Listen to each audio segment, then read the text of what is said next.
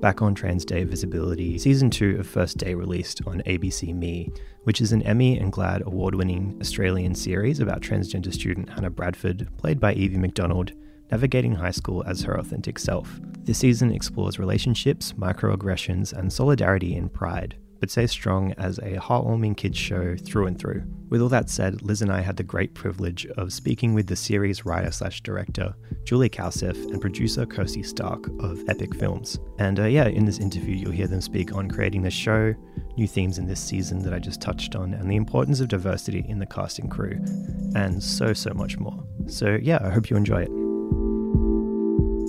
well, just starting off, like, hi, Julie, hi, Kirsty. Thank you so much for coming onto the show. It's so exciting to have you guys on. Oh, thank you. Yes, thanks for having us. We'll just jump right into the first question and everything. Um, but just like, obviously, with all the praise of season one and everything, like, how did it feel when you were able to finally secure the funding and realize you were able to go ahead with like season two of the show? I think it was more of a relief than anything else.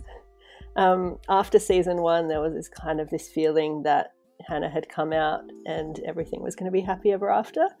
And we know that's not the case for a lot of trans kids, so it was really important to us to keep telling her story and show what it's like for a kid living a day to day life being out at school. Um, so we knew her story wasn't done, and it took quite a long journey after the first series to pull the funding together from different sources.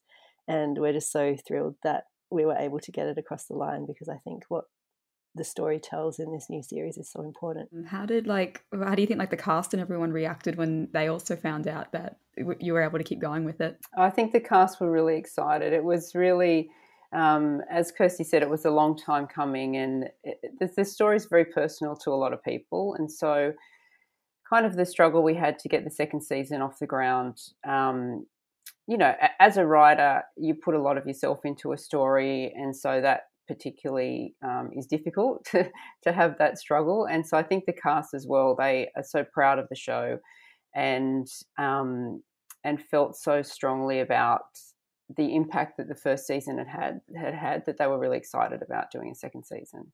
Speaking of that impact, the show has had like an overwhelmingly positive reception, especially in regards to like critical acclaim as well, like winning some GLAAD awards. Um, is that something you are expecting?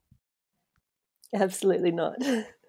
no, I think we felt that the show was really important, but it was also, you know, a small Australian show. And we hoped that it might travel and reach trans kids around the world, but for it to get such critical acclaim and to start winning international awards against people that we had admired as film and TV creators was just amazing. And, and that's not why you make a show. Like, we didn't make the show because we thought, uh, let's make a show about a trans kid because that is going to win awards. We made the show for very personal reasons, um, and we made the show for people very close to us. And so, um, I guess it kind of highlights that if you make something personal and you make it for a specific person, if you're talking to someone trying to communicate with them, then that resonates and that can speak to to multiple people. So our goal from the start was to to for as many trans kids and their families and as many allies to see the show. Um, and the awards are just a bonus because that means that then more people hear about it and more people get to see it.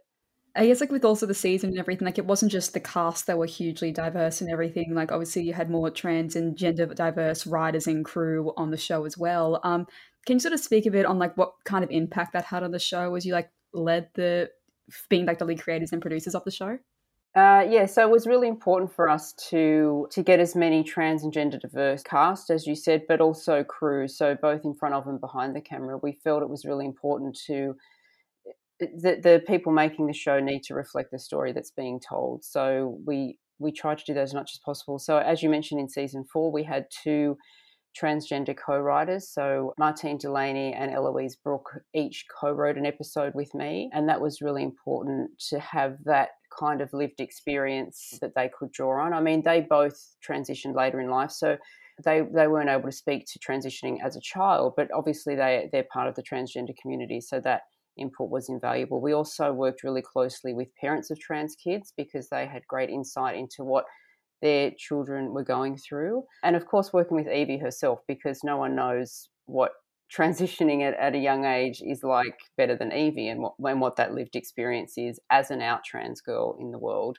You know, being able to access that information is like a gift as a writer because you can then you know it makes your story authentic and you can and you can create a story that both speaks to that experience but also is um, universal to to all kids that age yeah amazing um you represent a lot more queer identities in this season as well and uh like community solidarity as well which i really like seeing with like the pride center um, plot point. I guess what was the inspiration for including those ideas? Uh, I think the Pride group in particular was was really important to me because I've, uh, uh you know, I'm a member of the LGBT community. It, I mean, that's they're they're my people, and that idea of you know when you come out, a lot of people lose their family and they need to find their tribe and find their family. That's something that that is really personal to me and that I think is really important. And so we wanted to, yes, we wanted to show um, Hannah's journey and, and, and Hannah's experience, but we also wanted to show that it, you know, that there's kids go kids everywhere going through issues. It's not just about trans kids. There's there are other kids that are experiencing difficulties, and you having your tribe and having people you can speak to is invaluable just for for kids and adults to have that support. Yeah, amazing. Um, like obviously with as we just talked about before like just be from this season you just introduced a lot more themes in the season like microaggressions dating and obviously the pride center that we just mentioned how was it trying to get like these more detailed ideas of trans life and identity and do them justice in the context of the show it's it's a it's a journey like it's a process it's not just thinking you know i want to put this idea in the show it, it's basically i mean the whole thing starts with you know how how old is hannah now? What would her life look like? What sort of things is she dealing with? And then it's doing the research to see what that lived experience is like. It's it's about talking to people and not just talking to people but actually listening to what they're saying. So you know it's okay for me to go well this is what i think it's like to be a 14 year old trans girl. Like any any writer who does that is not doing their story justice because you need to then go who are the people who know most about this? You know, our job is about empowering Evie to tell this story. So it's not about imposing on that character things that I think should be happening. It's about really listening to what that real experience is like, getting as much information as possible, doing as much research as possible, speaking with as many people as possible, and then taking all of that and then using, I guess, the craft that I've learned as a writer to then create that and and and structure that into something that's both entertaining and dramatic. And I think that's really important as well, in that not every experience of being a trans teenager is the same. And we drew a lot from Evie's experiences, but if you meet Evie in real life, she's a completely different person to Hannah. So her performance as Hannah is absolutely incredible in portraying, you know, a kid who's completely different to her. But I think that's important as well. And, you know, this is just one story, and hopefully there'll be more trans characters in other stories in future so that people can see the whole spectrum of what it's like to be a kid growing up trans.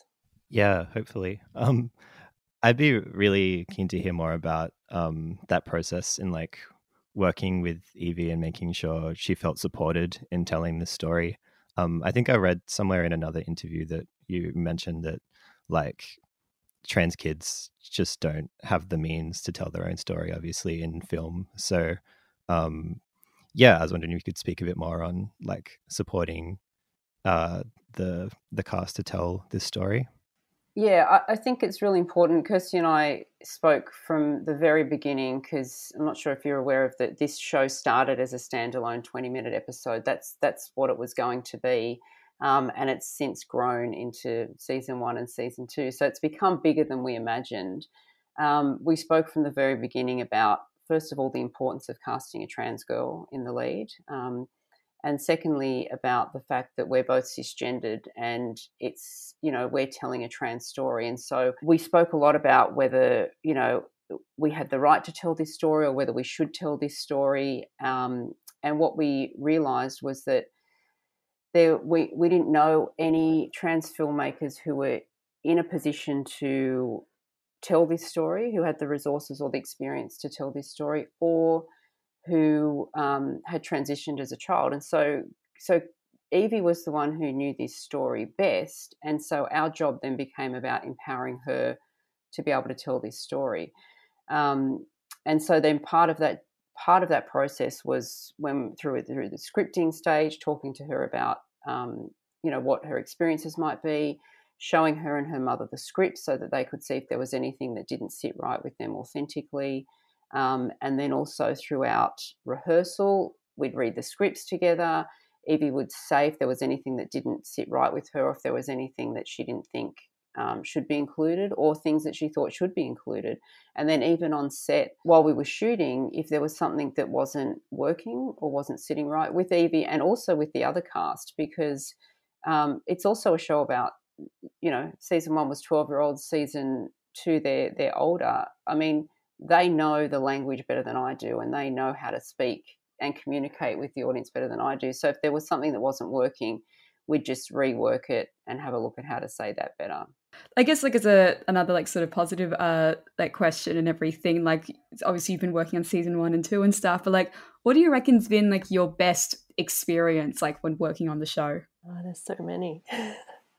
I think for me it's seeing the cast grow up on screen, especially Evie like we met her as a 12 year old girl and she's now 16 turning 17 this month so you know that's a five year journey and to see her mature has been amazing but a lot of the other kids that we've cast both from the original standalone episode and then from series one going into series two we've had the same experience um, they've just become so much more articulate and mature and you know they really have you know opinions on the world and they want to share their stories and they want to educate other kids.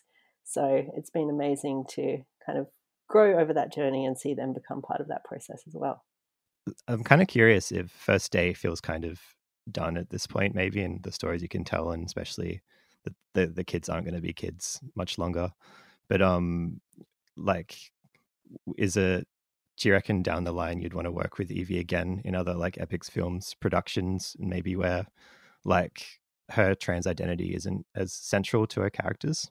I think absolutely. She's such a talented performer, and I'm already recommending her to other people who are casting shows in that older teen space at the moment. So, if we do something in that area, or there's, you know, any teen characters that she has the opportunity to play, I'd love her to audition and love her to be part of the show.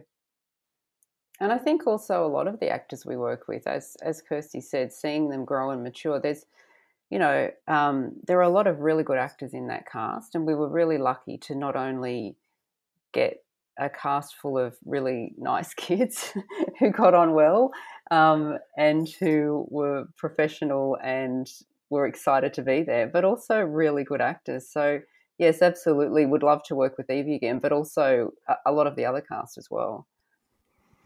Yeah, fantastic. Yeah, that's awesome. Uh, I guess, is there anything else you'd like to add before we wrap up? I think we're just really grateful that the show is traveling around the world and people are getting the opportunity to see it.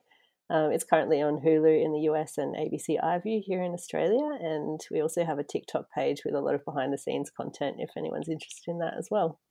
Amazing. Well, yeah, thank you so much for coming on to Loud and Queer. Thank you. Thank you. Thanks for having us.